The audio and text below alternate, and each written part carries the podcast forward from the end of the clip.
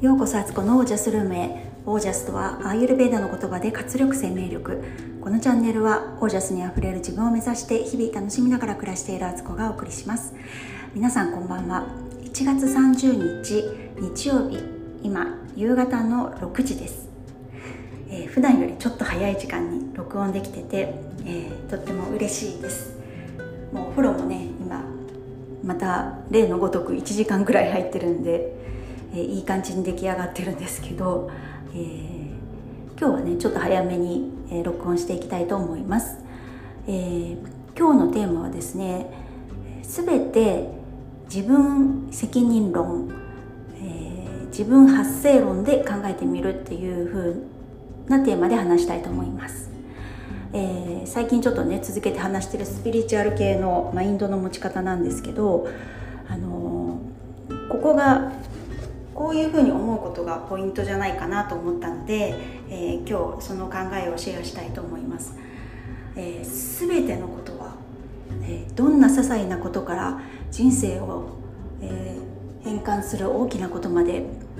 え、どんな時も全て自分に責任がある。自分が決めたこと自分から発生したもの。だから自分に責任があるっていう考え方なんですね。これって結構難しくて、えー、何かひどいことをされたりとかあの不運なことがあったりとか何か例えば災害に遭うとかもそうですけどそれとか事故に遭ってしまうとか病気になるとかあのいじめられてしまうとかあのいろいろもう、まあ、この世の中ってあのこの間も言ったみたいに玉石混合の中の世界なので、えーとそういうことにも出くわすわけですよ。でその時って普通はえなんで私がこういう目に遭うんだろうと、えー、何か私は悪いことをしたのか。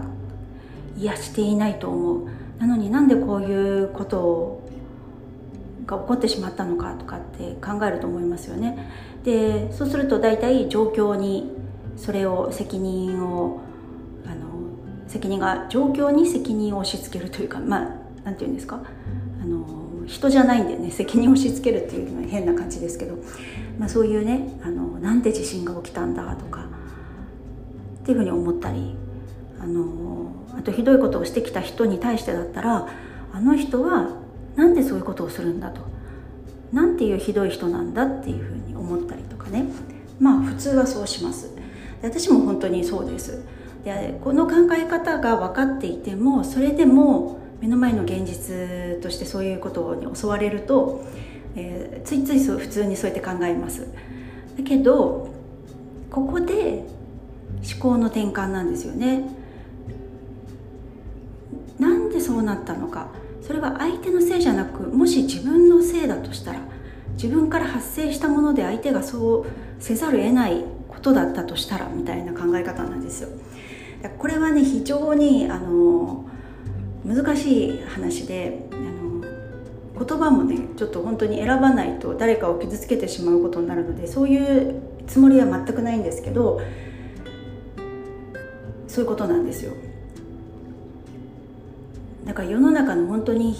あの不幸な目に遭ってる人たちってじゃあその人が悪いからそうなってるのかってことになっちゃうんで極論言っちゃうと。でもそうではないんですよね。そうではなくてそれでも自分が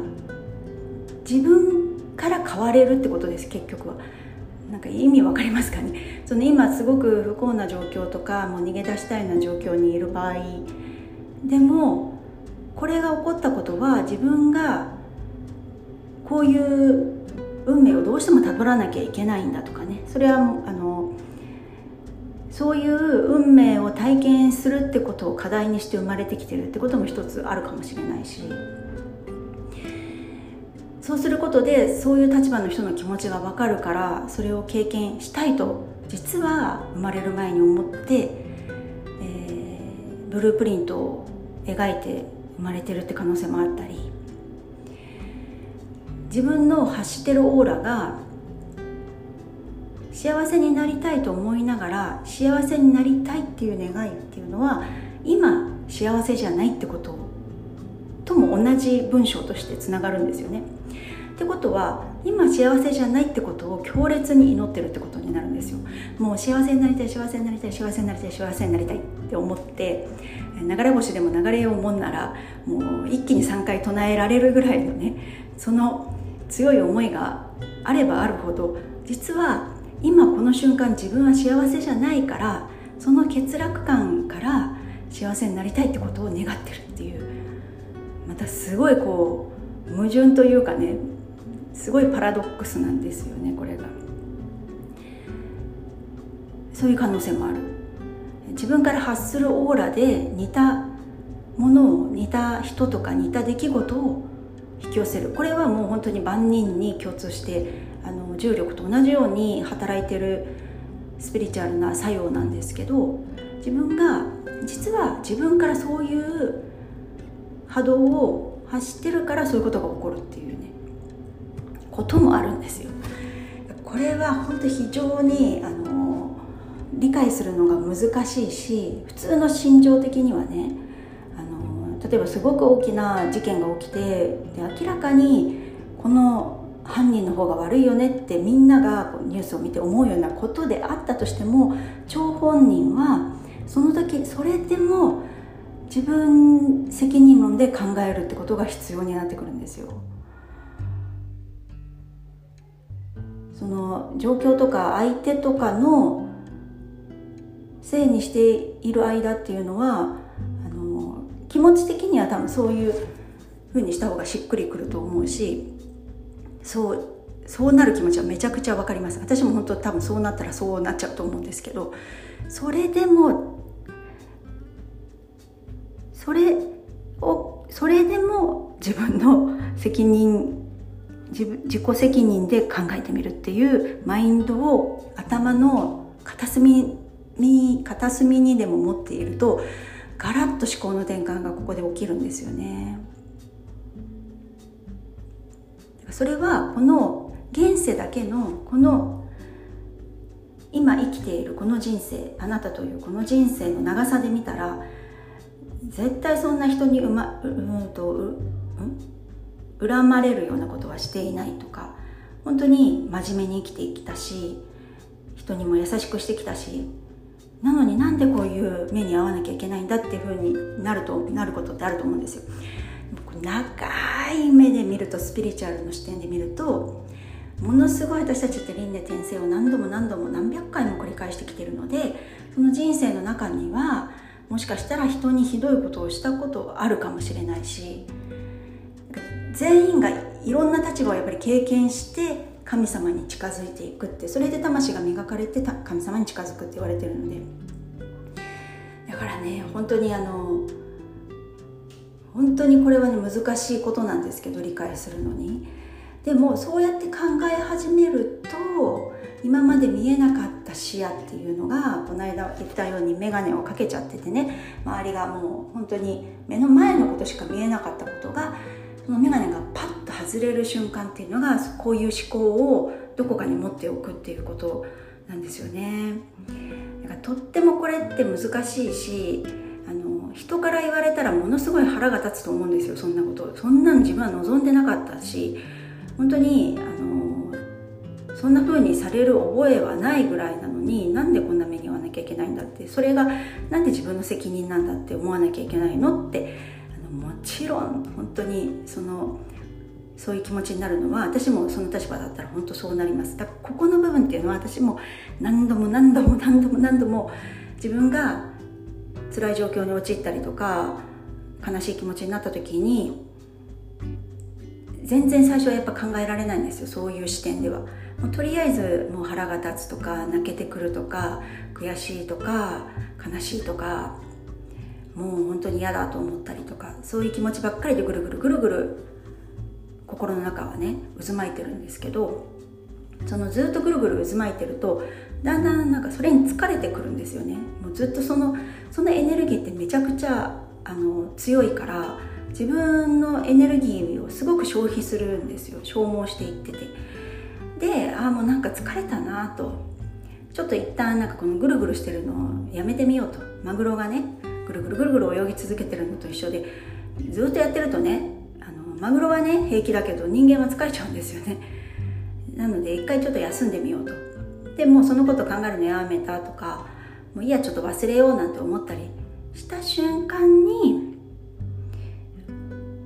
ちょっと違う視点がね入りやすくなるんですよねでその時にこの自己責任論自分責任論っていうのを思い出してみた時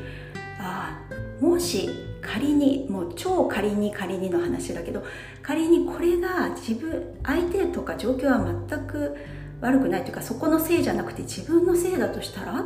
て思って自分のその嫌だった出来事とかを全体像を見てみると急にあそういえばと。相手に対して自分が気づかないところでこういう態度をとっていたなとか自分の心の中にいつも劣等感を実は持っていてでそれは表面上はうまく隠してたつもりだったけどそれを持っているってことは相手に何かしらの形でやっぱりエネルギーって伝わるのでそれが伝わって相手にあなた劣等感を持ってるよねっていうのを相手によって気づかさ気づかさせられるために相手がそうしてくれたって可能性もあったりするんですよね。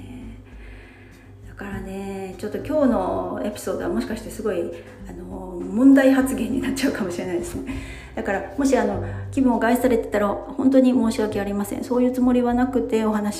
ししたかったんですけどあの視点を変えるっていうトレーニングの一つにこの考え方をどこかに持っておくとそれが使えるタイミングが来ると使えるようになるのであのよかったらこんな考え方もあるんだって知ってもらえたらなと思ったんですよ。で私も本当に修行中なんですよねこのことは。すごくすごくあのこここの部分っていうのは私の中でも人生の中で繰り返し繰り返しやってくることでまだまだそういう考え方をね100%ちゃんとできているわけではなくあのできる時とできない時とあるしすごく時間がかかることなんですよね。まあ、これを繰り返して人生生きていくんだろうなっていうのはすごく思ってるんですけどそういうことなんですよこれがだからスピリチュアルの世界の価値観と現世の価値観が全く違う部分でだからなかなかねあの理解しにくいし心情的にはあの人情で考えたらねそんなひどいことをなんで言えるんだっていうことになりますよねこの考え方っていうのはね傷ついてる人に対して。だからそれはこれはねだから他人が言う言葉じゃないんですよね。自分自身に自分がかける言葉であって他人から言われたら余計にあの反発心が出てくると思います。なのであの私は自分にこれをあの繰り返しそういう場面が来たら自分に声かけしていこうと思っている言葉なんですよね。どうでしょうか？だからいきなりね深い自分のね痛みとかうずきうずきみたいなところにこれを当てはめるんじゃなくって日々あのちょっとしたことちょっとしたなんか例えば夫婦間のいさかいがあった時に全く夫ムカつくけどいやこれがもし自分責任論で考えたらどういうこと？ってあなんか夫に対してちょっと冷たかったかもなとか目合わせてなかったなとかこっちも結構なつっけんどんな態度で接してたもんなみたいな。そしたら相手もなんかあの表紙にその態度でやってくるよなみたいなこととかね。なんだかんだそういうことがあのちっちゃくあるんですよ日々。そういうところからあの自分の暮らしを見ていくとこの考え方っていうのがだんだん取り入れやすくなるかななんて思ったりね。なんかね難しいんです。本当にここはだから私ももっともっと勉強しなきゃいけないしでもこういう考え方があるってことを常に心に心の中には肝に銘じているところです。何があろうと自分に責任があったんだって思うと本当にちょっと気持ちがね変わってくるので何かの時に余裕がありそうだったらちょっとそんな風にね思ってみてください。はい。今日はなんかめっちゃ真面目なトーンになりました。ちょっとね本当にデリケートな話だったんであのもし誰かの気持ちをね害してしまったら本当にあのそれは本意ではなくあのすいませんそういうつもりじゃなかったです。ねなんかちょっと難しいですね。でもこういうこと私もっと皆さんに分かりやすくあの受け取りやすい言葉で表現していきたいなってあのスピリチュアルな学びって本当に深いしでもそれを知るとすごい人生がより開けていくんですよね。だから何かそういうことをね自分の中で体験したり分かったことは皆さんにね惜しみなくシェアしたいなと思っています。はい。ということで、えー、今日はこの辺で、えー、今度のね木曜日、えー、2月3日のお昼の11時から12時まであのママが自分を取り戻すラジオの杉部ちゃんと一緒にねインスタライブしますのでぜひ遊びに来てください。はい。ということで、えー、皆さんの暮らしが自ら光り輝きオージャスにあふれたものでありますように。オージャス。難しいんだけど時々この考えを採用してみる。